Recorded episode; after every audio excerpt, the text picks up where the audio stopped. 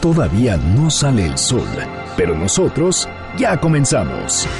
Antes del amanecer, con Juan Manuel Jiménez. Arrancamos.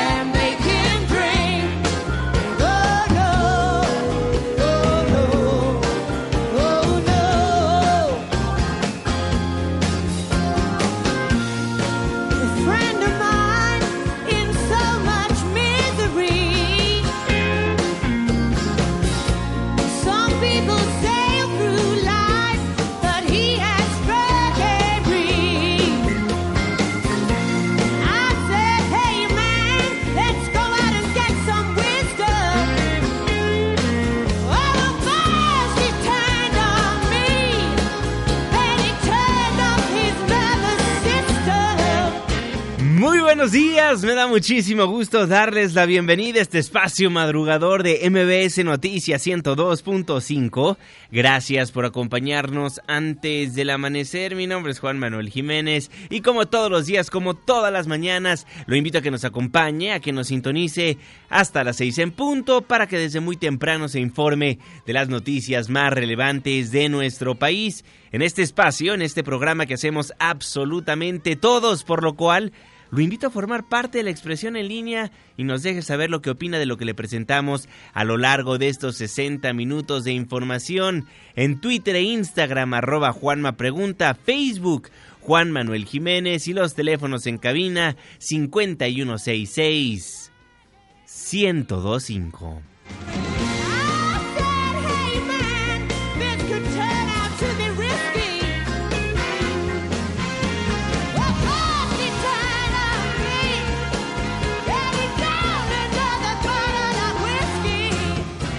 Horse to the Water, Jules Holland, antes del amanecer.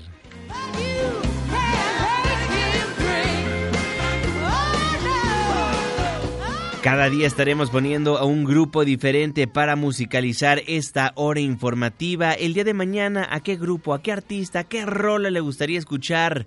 Márquenos, escríbanos en redes sociales. El día es lunes, la fecha 27 de enero de 2020, la hora 5 de la mañana con 5 minutos, inicio de semana. Estamos en MBS Noticias. Antes del amanecer.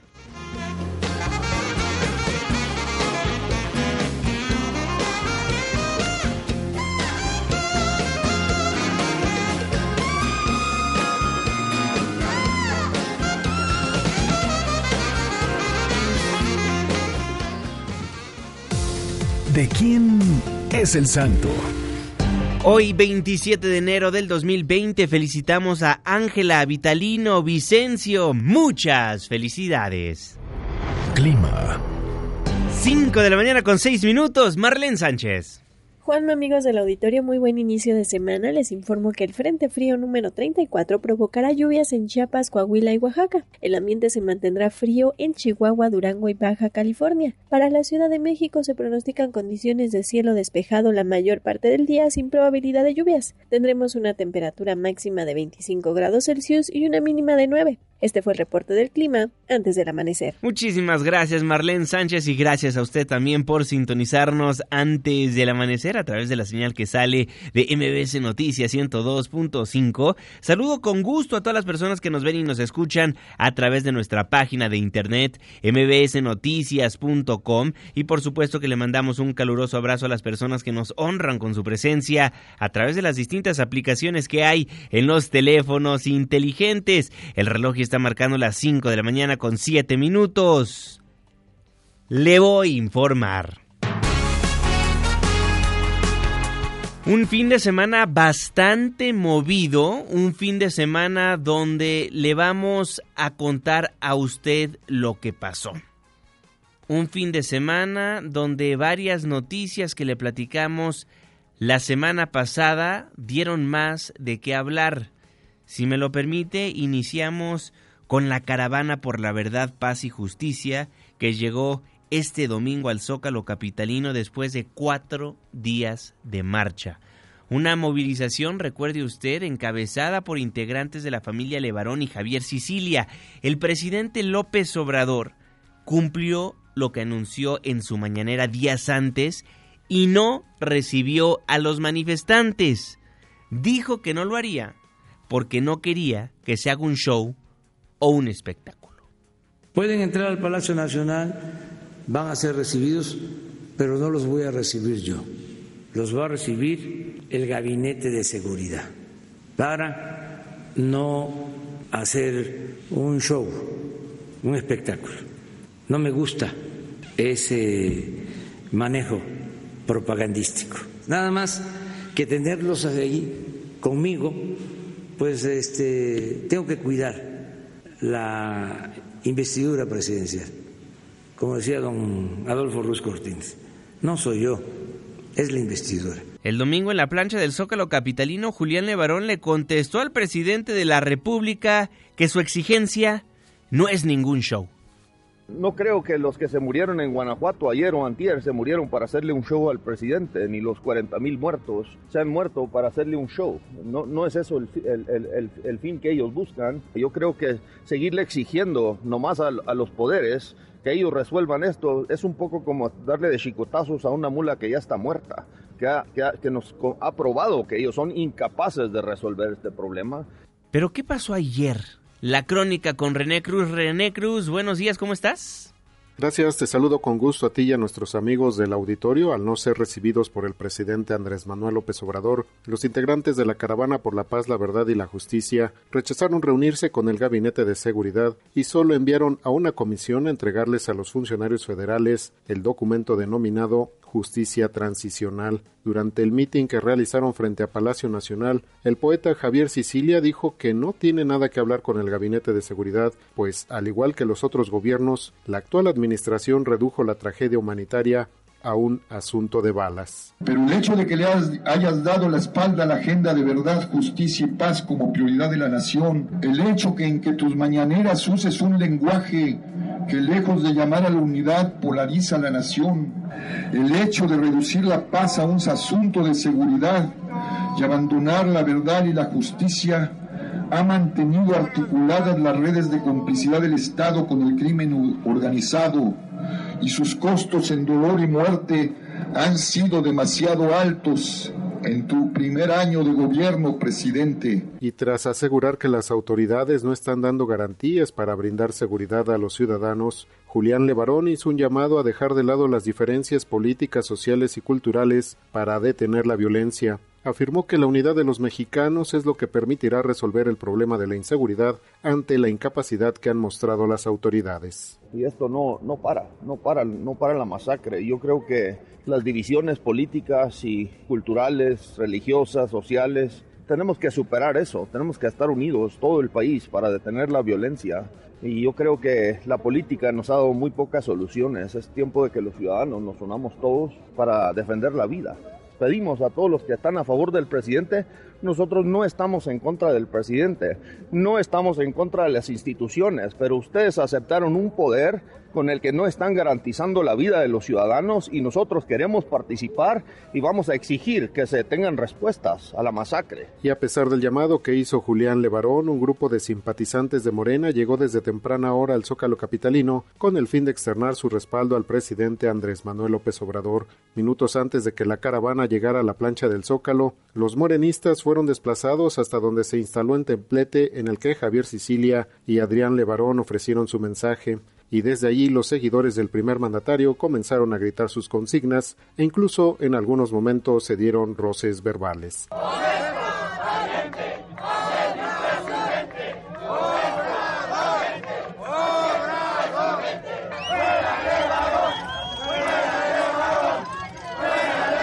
Juanma, el reporte que tengo. Muy buenos días. Muy buenos días, René Cruz. Senadores de Morena desairaron a los integrantes de la Caravana por la Paz y la Justicia toda vez que ningún legislador de ese instituto político estuvo presente en la reunión que se realizó este domingo en la Junta de Coordinación Política.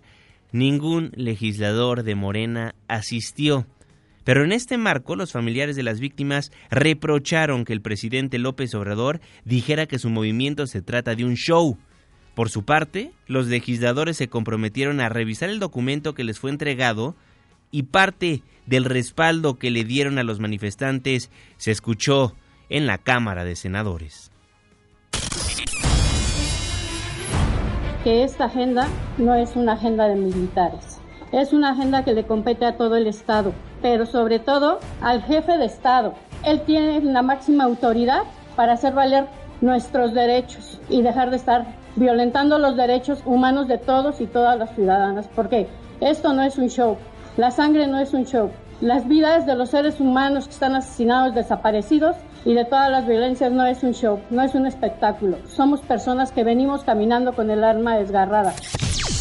Vienen discusiones muy importantes que me parece que son parte de esta agenda que aquí se ha platicado. Vamos a analizar los documentos de los que se nos ha dado cuenta aquí y decirles pues que, que es importante lo que ustedes están visibilizando. Sabemos que enfrentar este reto requiere de todos y cada uno de nosotros. Desde el ámbito nosotros del legislativo estamos listos para hacer nuestra parte y estar en comunicación plena con ustedes para lograr concretar un México con dignidad, con justicia y con verdad para todas y todos nuestros hijos. La verdad es que yo quisiera abrazar a todos y cada uno de ustedes en su dolor. He estado leyendo nuevas historias, todas son muy profundas, son historias de verdad que tocan el alma y, uno que más quisiera poder hacer todo lo que esté en nuestras manos y cuenten con nosotros. Simplemente lo que han dicho mis compañeros fundadores, ahí está, van a seguir y decirles que no están solos, van a estar acompañados por nosotros. ¿Se acuerda el movimiento por la paz con justicia y dignidad? Cuando miles, miles de mexicanos salieron a la calle para exigir que haya paz en nuestro país, después de que el expresidente Felipe Calderón le declaró la guerra al narcotráfico, fueron miles de ciudadanos quienes se manifestaron sobre paseo de la reforma para exigirle al gobierno justicia, que deje de haber muertos en la República Mexicana. Después de varias administraciones, llega la de el presidente Andrés Manuel López Obrador y la exigencia sigue siendo la misma. Una caravana por la verdad, paz y justicia que salió de Cuernavaca, Morelos y llegó el día de ayer a Palacio Nacional. Una exigencia legítima, porque el año pasado marcó el año más violento en la historia de nuestro país. No hay que acostumbrarnos a la violencia que vemos, que percibimos, que le contamos a diario en espacios informativos. No es normal que secuestren a varias personas diariamente. No es normal que asesinen a 10 mujeres por día. No es normal el acoso, el robo, la extorsión, de la cual le tenemos que dar a conocer a usted diariamente. No hay que acostumbrarnos a este fenómeno, porque si bien miles de personas salieron a las calles durante el sexenio de Felipe Calderón, miles más tienen que salir en esta ocasión a exigir que pare, que pare la violencia en la República Mexicana. Esperemos la Guardia Nacional, esta nueva fuerza policíaca creada en el sexenio del presidente Andrés Manuel López Obrador, para finales del 2020 de los resultados que prometieron las autoridades. Que el 2020 no se convierta en otro año inseguro en nuestro país. Que en el 2020 bajen todos los índices delictivos que el año pasado dieron de qué hablar que el año pasado incrementaron. Son las 5 de la mañana con 17 minutos. Bueno, la caravana por la paz, un tema que ponemos sobre la mesa. El otro tema, el otro gran tema del cual le tenemos que dar seguimiento a usted. Tras insistir en que la Guardia Nacional ha actuado muy bien durante el operativo de contención de migrantes centroamericanos indocumentados en la frontera sur, el presidente Andrés Manuel López Obrador reconoció que no ha visto las imágenes que advierten de un posible uso excesivo de la fuerza, aplicación de gases lacrimógenos e incluso tratos discriminatorios o inhumanos, en particular de un informado que fue captado mientras expresaba agresiones verbales a los centroamericanos. Así lo daba a conocer el Ejecutivo Federal. Muy bien la Guardia Nacional, resistiendo, no utilizando la fuerza, nada más aguantando. Pues yo no las he visto, realmente no se ha utilizado la fuerza, han hecho muy buen trabajo. Afortunadamente no hemos tenido lesionados, se les ha dado refugio, atención médica. Yo tengo información de que la Guardia Nacional ha actuado bien. Mire, estemos o no de acuerdo con la llegada de migrantes a nuestro país, estemos o no de acuerdo en que los centroamericanos puedan pasar por la República Mexicana para llegar a su destino final, que es los Estados Unidos, para cumplir un sueño americano, es impresionante, da de qué hablar y llama la atención que el presidente de la República tenga otros datos, porque es claro que la Guardia Nacional utilizó la fuerza, aplicó gases lacrimógenos y trató de manera discriminatoria o inhumana a los migrantes centroamericanos. Alguien en su equipo de comunicación social le tiene que dar a conocer los videos que aparentemente no ha visto, donde se ve todo lo que le acabo de mencionar. Le repito, estemos o no de acuerdo con el ingreso de migrantes centroamericanos a nuestro país para cruzarlo y llegar a Estados Unidos, el que el presidente, el que el Ejecutivo Federal no haya visto este tipo de videos significa que alguien en su equipo de comunicación, en el Instituto Nacional de Migración, en la Secretaría de Gobernación, no le haya informado al respecto. Lamentable. 5 con 20. Ya 64 meses de los hechos de Iguala, padres de los estudiantes normalistas de Ayotzinapa advirtieron que no están dispuestos a esperar un año más para ver resultados concretos en torno a las investigaciones. Por ello, emplazaron al gobierno federal para que este mismo año se concrete la aprehensión de Jesús Murillo Caram y Tomás Cerón. Vidulfo Rosales, el abogado de los padres de los normalistas, afirmó que existen los elementos suficientes para que los ex servidores públicos sean encarcelados a más tardar en el mes de marzo. Así lo daba a conocer. Las madres y padres de familia estamos exigiendo para este año, compañeras, compañeros, resultados tangibles y concretos que se traduzcan en la detención de esas personas, en una investigación que tenga como punto final el encarcelamiento de Murillo Can, el encarcelamiento de Tomás Herón de Lucio.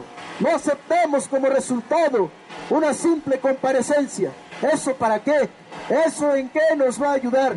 En tanto, Melitón Ortega, uno de los padres de los normalistas, aseguró que romperán el pacto de silencio. Ese pacto de silencio, compañero, aún se mantiene. Necesitamos romper ese pacto de silencio, porque de lo contrario no vamos a avanzar en el tema de las investigaciones. Por eso, hoy compañeros, a 64 meses le seguimos diciendo a la Fiscalía, al gobierno federal, que necesita agilizar, que necesita avanzar, debe agilizar esta investigación, porque no podemos seguir patinando en lo mismo, no podemos dejar pasar otro año. Melitón Ortega, uno de los padres de los normalistas, no pueden esperar un año más para ver resultados concretos en torno a las investigaciones. Lo que pasa en la frontera sur, lo que pasa con la caravana que llegó a Palacio Nacional y el seguimiento a 64 meses de los hechos en Iguala Guerrero antes del amanecer. Son las 5 de la mañana con 22 minutos tiempo del centro de la República Mexicana. Hoy es lunes, lunes de protección civil. Protección civil antes del amanecer. ¿Y tú ¿Ya estás preparado? Coordinador Nacional de Protección Civil, David León, un gusto saludarlo. ¿Cómo está? Juanma, qué gusto saludarte a ti y a todos eh, los amigos de antes del amanecer. Iniciamos eh, la semana, el volcán eh, Popocatépetl, Juanma, durante la noche, 15 exhalaciones, 30 minutos registramos el movimiento del material al interior del cuerpo del volcán en las últimas 24 horas, 67 exhalaciones, 1030 minutos de movimiento al interior del cuerpo del volcán. Continúa el semáforo de alertamiento volcánico amarillo fase 2, no acercarnos a menos de, 12 kilómetros, estar muy atentos a los avisos de las unidades municipales y estatales de protección civil. Juanma, como bien lo sabes, ha arrancado la temporada de incendios forestales, en nuestro país. Hemos hecho un esfuerzo muy importante por fortalecer las labores de combate, pero además estamos siendo muy, muy eh, eh, eh, hemos esforzado mucho eh, todos los integrantes del Sistema Nacional de Protección Civil por apostar por la prevención. Recuerda que el 97% de los incendios forestales en nuestro país los provocan las actividades humanas, ya sean los descuidos o las actividades intencionales. Por ello hemos reforzado mucho en el territorio las actividades de prevención. En lo que va del año, Juana, 44 incendios, hemos tenido 44 incendios forestales, 257 hectáreas se han visto impactadas. Está en nuestras manos, está en nuestras tareas el poder realizar actividades de prevención y no generar incendios forestales y con esto evitarnos todos eh, los esfuerzos que se tienen que realizar para atacar esos incendios. Por último, Juan, el Frente Frío número 34, el Frente Frío número 34 de 53 que ha pronosticado la Conagua traerán eh, potencial de lluvias en el occidente y sureste de nuestro país Coahuila, Puebla, Veracruz, Oaxaca, Chiapas y Tabasco, bajas temperaturas en el centro y en el norte del país. Lo importante, abrigarnos, evitar cambios bruscos de temperatura, tratar de llevar una dieta eh, balanceada, tener mucha precaución con anafres, fogones, fogatas que pueden incendiar nuestras viviendas o intoxicar a nuestras familias. Juanma, más información de este y otros fenómenos en la página preparados.gov MX. Muchísimas gracias, coordinador. Feliz inicio de semana. Feliz inicio de semana, Juanma. David León, el coordinador nacional de protección civil antes del amanecer. Son las 5 de la mañana con 25 minutos. Con eso nos vamos a un breve corte comercial, nos vamos a la pausa. Al volver platicaremos de la noticia que está presente y ha estado presente en las distintas plataformas digitales. Un deportista que da de qué hablar a nivel mundial un deportista que es considerado uno de los mejores del mundo, perdió la vida. Kobe Bryant, el basquetbolista norteamericano, después de que se despidió pierde la vida en un accidente aéreo. Los detalles con el jeque de los deportes en unos momentos más. Twitter e Instagram, arroba Juanma Pregunta, Facebook, Juan Manuel Jiménez, WhatsApp, 55 16 34 5395. Le tengo el reporte vial, la pausa. Y ya volvemos.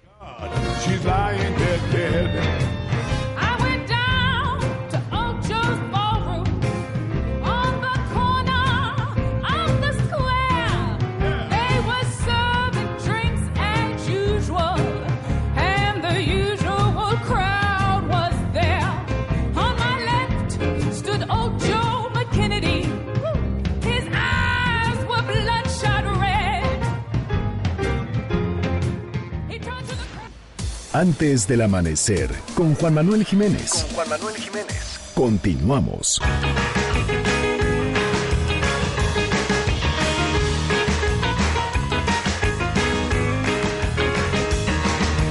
Everybody's talking about that seventh son, and the whole round world is only one. I'm the one. Yes, I'm the one. I'm the one, I'm the one. Estamos de vuelta en MBC Noticias, gracias por madrugar con nosotros, yo soy Juan Manuel Jiménez y le doy nuevamente la más cordial bienvenida a este espacio del 102.5. Le recuerdo que nos escuchamos de las 5 hasta las 6 de la mañana de lunes a viernes. Forme parte del espacio informativo, denos a conocer lo que opina de lo que le presentamos a lo largo de estos 60 minutos de información, pero también de los problemas que hay en su colonia, en su barrio, en su ciudad. Le recuerdo este espacio Este programa lo hacemos absolutamente todos. Teléfonos en cabina 5166-1025, Twitter e Instagram, arroba Juanma Pregunta, nuestro Facebook, Juan Manuel Jiménez.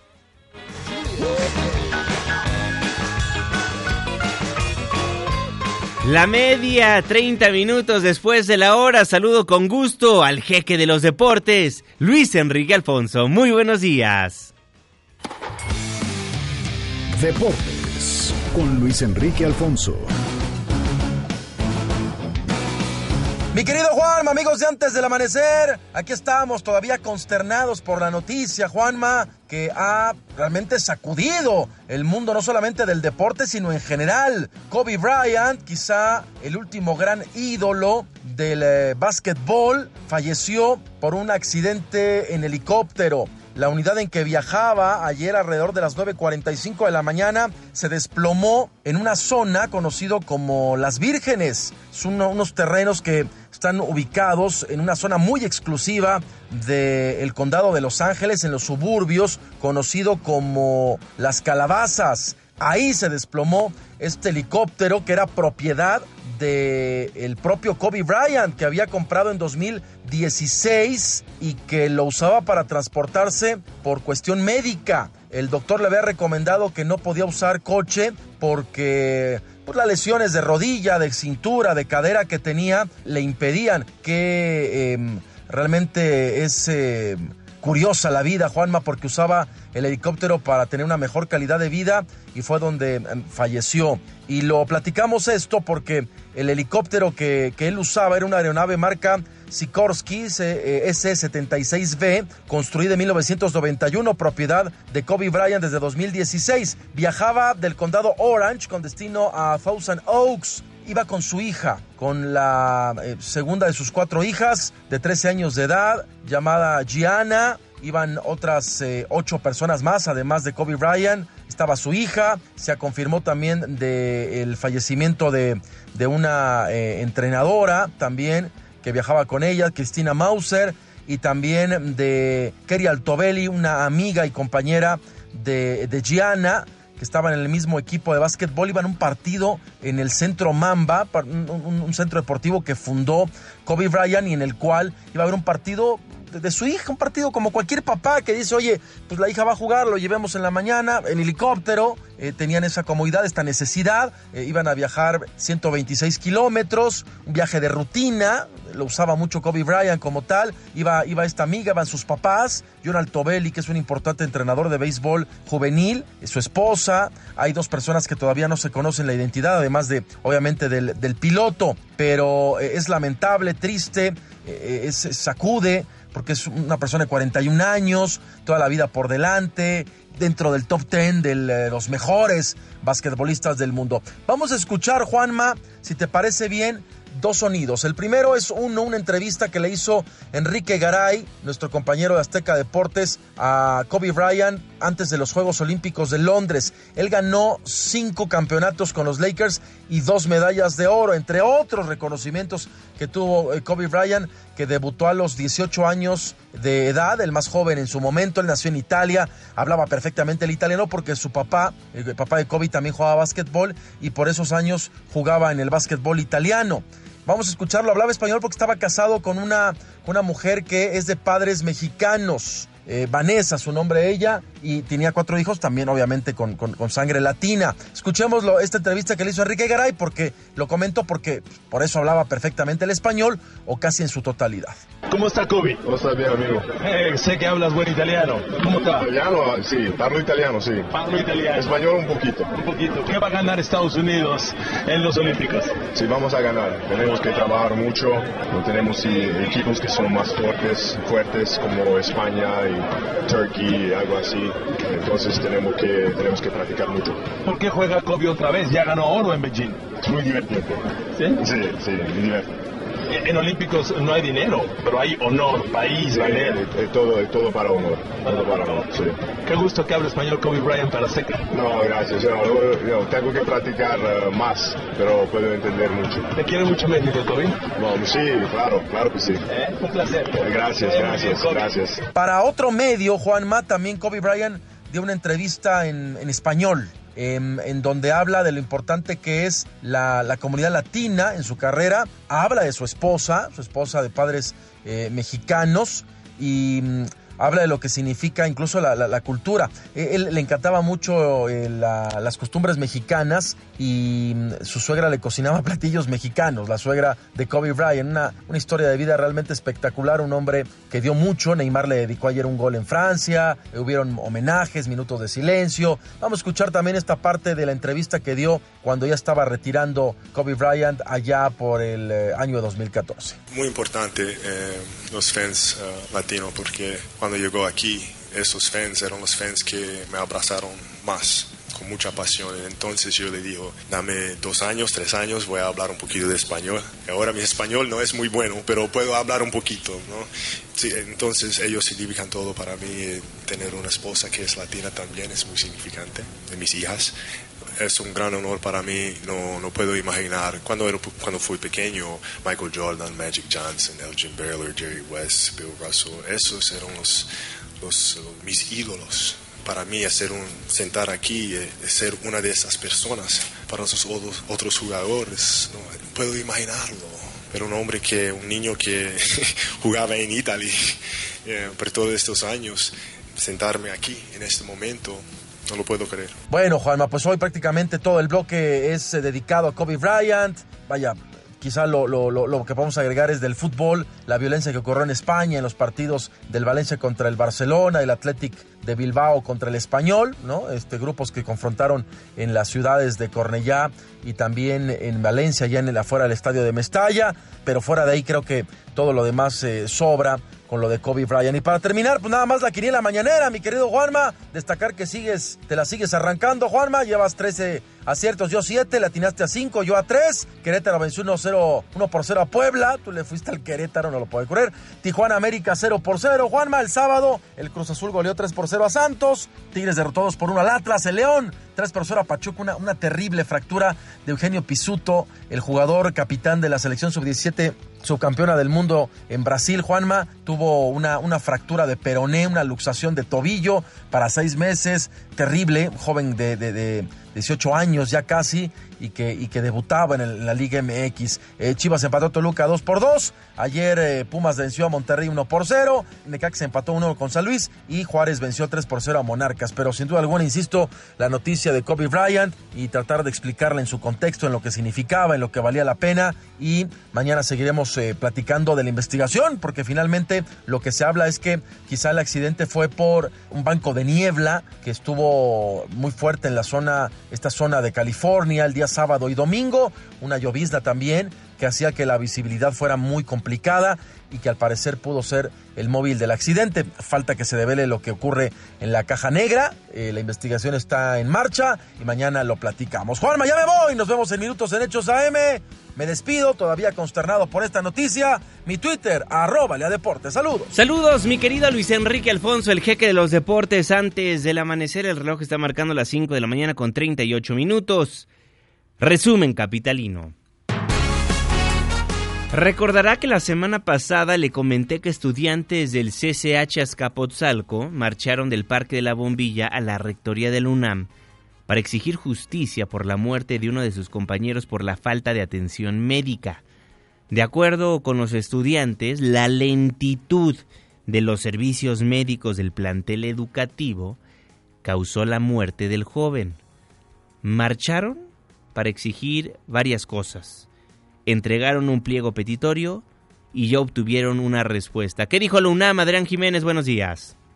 Buen día, Juanma. Un saludo afectuoso para ti y el auditorio. A través de un comunicado, la UNAM dio respuesta al pliego petitorio que el martes pasado entregaron estudiantes del CCH Azcapotzalco a autoridades universitarias, luego de marchar del Parque de la Bombilla a la rectoría en protesta por el fallecimiento de uno de sus compañeros, presuntamente por no haber recibido atención médica adecuada. Esta casa de estudios informó que para esclarecer los hechos ocurridos el 7 de enero en ese plantel, la Fiscalía General de Justicia de la Ciudad de México investiga el caso No obstante, la institución reconoció que como resultado de sus investigaciones internas se concluyó que sí hubo negligencia de parte del personal de enfermería de esa escuela, por lo que dará por terminada la relación laboral con los involucrados. Asimismo, la universidad se comprometió a apoyar a la familia del alumno fallecido durante todo este proceso. La UNAM indicó que además de transparentar el uso y manejo de los recursos destinados a servicios médicos, destinará un presupuesto adicional proveniente de aportaciones de sus egresados para mejorar el equipamiento en este rubro. De igual forma, refirió que la Administración Central de la Universidad y la Dirección General del Colegio de Ciencias y Humanidades apoyarán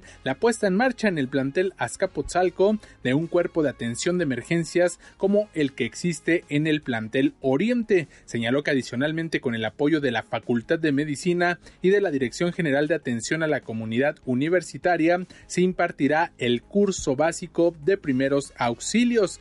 La UNAM precisó que los alumnos de la opción técnica Urgencias Médicas tendrán garantizada su inscripción oficial, contarán con un profesor debidamente acreditado a lo largo del semestre en curso y gestionará con las diversas instituciones con las que tiene convenios de colaboración las plazas para prácticas a fin de que todos los estudiantes inscritos tengan acceso a esas actividades. De esta forma respondió la UNAM a los estudiantes del CCH Azcapotzalco quienes demandan en su pliego petitorio el esclarecimiento público de la muerte de su compañero, rescindir el contrato del personal de enfermería de esta institución y la contratación de uno nuevo, transparencia del presupuesto que se le otorga al plantel principalmente en el rubro de servicios médicos, iniciación del cuerpo de atención de emergencias que se implementa en el CCH Oriente y brindar apoyo al grupo de opción técnica de urgencias. Juan Auditorio es la información.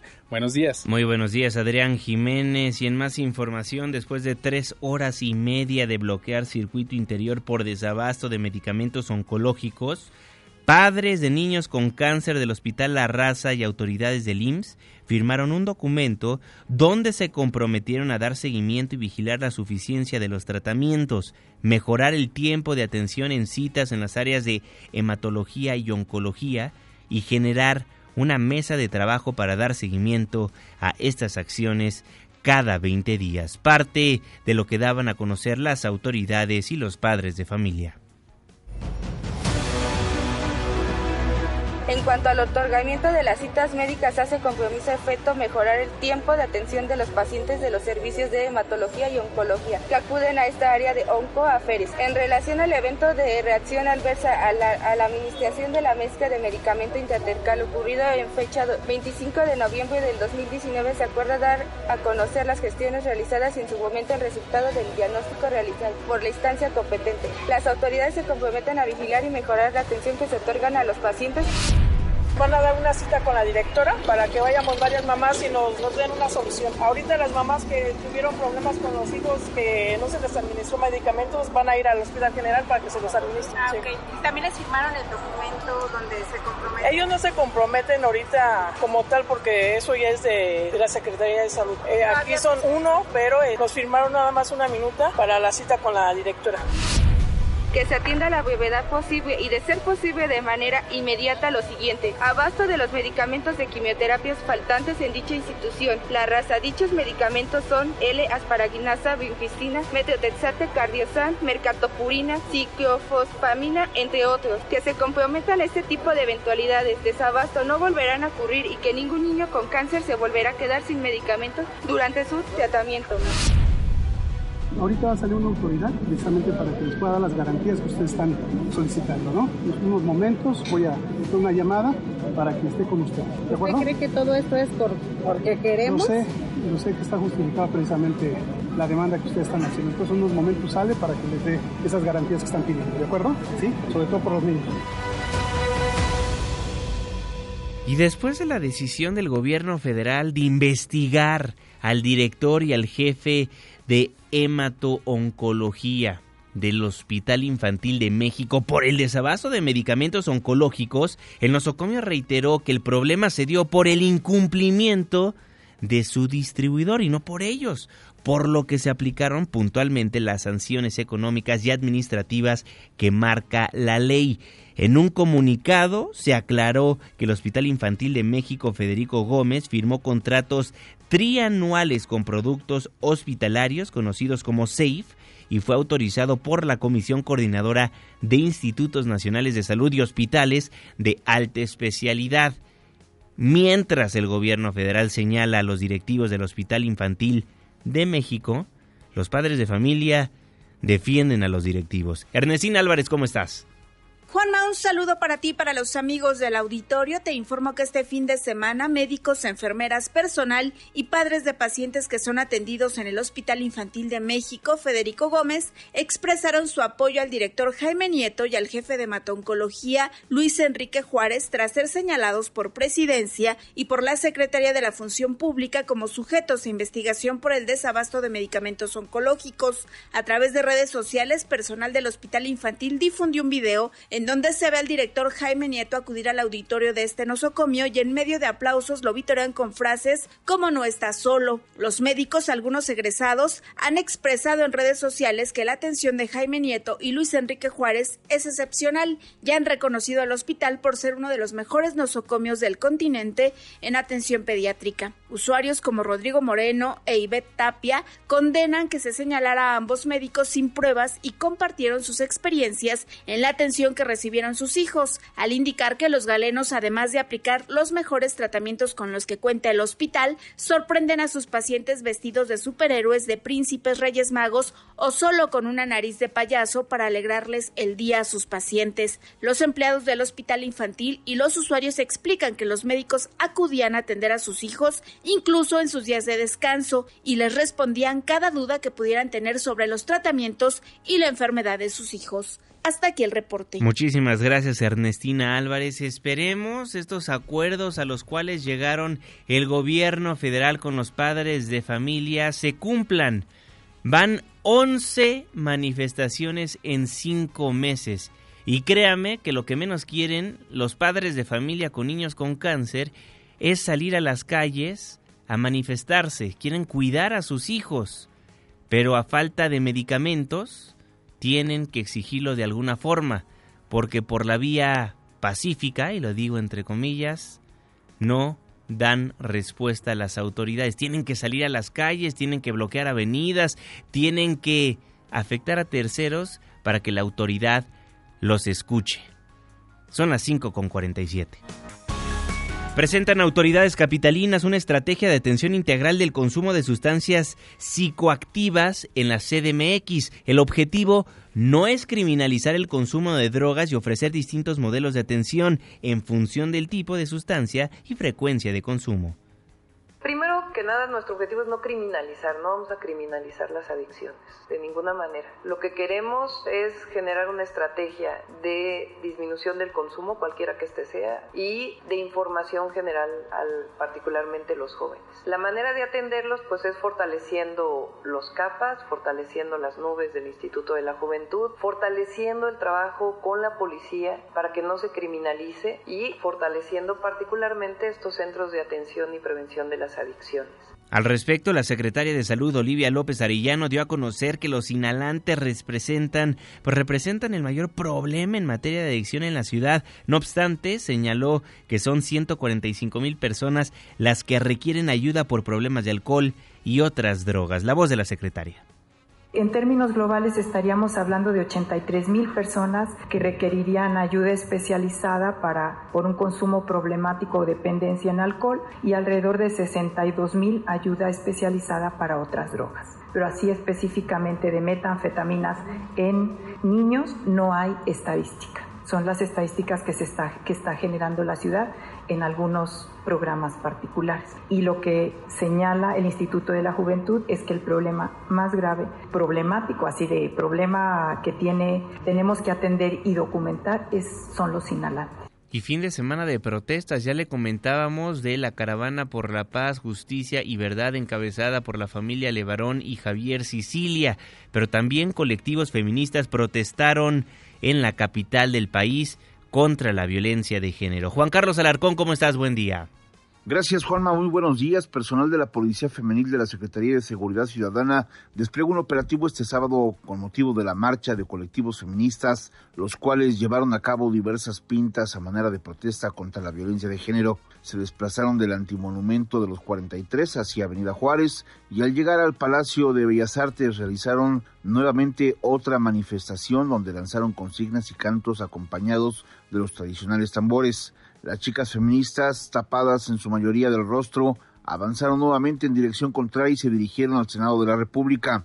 Al llegar a ese sitio se detuvieron por un instante y lanzaron nuevamente consignas en contra de los legisladores. Además, arrojaron cualquier tipo de objeto sobre la fachada del recinto y realizaron pintas en el pavimento. Las mujeres policías realizaron el acompañamiento de los colectivos y resguardaron su paso en cada uno de los sitios donde hicieron sus manifestaciones contra la violencia de género y el creciente problema de los feminicidios. Ninguna persona fue detenida y la manifestación se tornó con mayor tranquilidad a diferencia de las anteriores. Juanma, el reporte que tengo. Muchísimas gracias Juan Carlos Alarcón.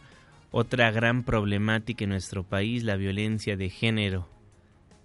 Es alarmante que 10 mujeres son asesinadas diariamente en la República Mexicana. El año más violento de la historia de nuestro país ocurrió en el 2019.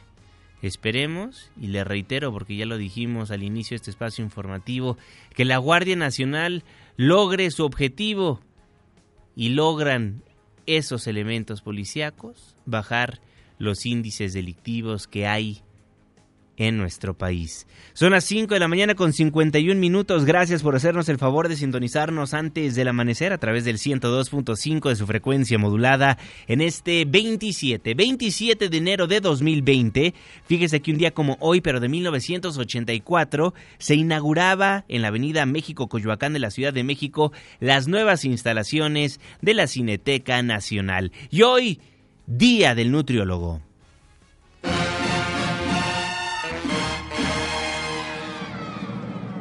¿Ya escucharon? ¡Libre! ¡Taxi! ¡Taxi! ¡Libre! Muchísimas gracias. Un, dos, tres, ¡ah! Es tiempo de subirnos al taxi. Abróchese los cinturones porque estamos a punto de hacer un recorrido. Sergio Almazán, ¿por dónde vamos a estar viajando el día de hoy? Buenos días. Mi querido Juan Manuel, gusto saludarte a ti y a todo este público que todos los días despiertan contigo. Pues hoy, si te parece, nos vamos a ir al sur de la Ciudad de México y nos vamos a visitar un antiguo convento. Se trata del convento del Carmen, hoy convertido en el Museo del Carmen, que es de la Orden de San Juan de la Cruz y de Santa Teresa, la Orden Carmelitana. ¿Por qué resulta interesante y por qué mi sugerencia que visiten este museo? Porque van a encontrar en uno de los cinco patios de este convento, van a encontrar el patio del acueducto, un fragmento de un acueducto del siglo XVII que traía las aguas desde la Magdalena Contreras hasta eh, lo que hoy son los viveros de Coyoacán, lo que hoy es el eje 10 Río Magdalena, pues ahí van a ver los acueductos construidos por los propios carmelitas para los huertos que irregaba el agua de los huertos y que permitía sembrar, dicen las crónicas, hasta 11.000 árboles de olivos. Así es que imagínate la zona de San Ángel llena de árboles de olivos, pues de eso se trataba este convento. ¿Dónde está ubicado? En la calle de eh, Avenida Revolución y Avenida La Paz, en la colonia San Ángel. De lunes a domingo, los domingos entrada libre de este museo. Si ustedes van y recorren este convento, ¿por qué no me comparten una postal en mi Instagram o en mi Twitter que es El Cocodrilo MBS? Ya saben, los sábados 7 de la noche tenemos una cita para recorrer juntos las calles de la ciudad a bordo del cocodrilo. Muchísimas gracias, querido Sergio Almazán. Son las 5 de la mañana con 53 minutos. Yo soy Juan Manuel Jiménez. Le tengo más información. Resumen de noticias antes del amanecer. Problemón que hay en el partido Morena. Todas las primeras planas, incluyendo a los periódicos especializados en economía, llevan a Jacob Polemski en su portada. ¿Y por qué? porque ayer Alfonso Ramírez Cuellar fue elegido como presidente transitorio del Movimiento de Regeneración Nacional durante el Congreso Nacional Extraordinario convocado por la presidenta del Consejo Nacional Berta Luján y con la ausencia de la lideresa, de la lideresa interina Jacob Polensky. Luego de registrarse como candidato único, Alfonso Ramírez Cuellar, pues fue avalado por la mayoría de los congresistas asistentes. 1310 le dieron el voto de confianza y él llamó a la unidad. Nuestra secretaria general eh, va a ser invitada a la reunión del CEN y hay un nuevo presidente, soy yo, ella como secretaria general, yo le invito, este, pues vamos a trabajar juntos, somos muy amigos, tenemos una relación excelente. ¿Y Berta Luján qué dijo? A partir del 2018 planteamos un periodo de transición que creo que ya terminó. Entonces es hora de retomar el camino ordinario estatutario de Morena para reorganizarnos y que podamos trabajar mejor. Por eso es histórico. En tanto, Jacob Polemski a través de las redes sociales dijo que el Comité Ejecutivo Nacional no es el único órgano de dirección de Morena que puede establecer los lineamientos para el cambio de dirigencia de el partido. La unidad en el partido y el apoyo al presidente López Obrador son el camino. En Morena nos seguiremos conduciendo apegados a la legalidad y a nuestro estatuto.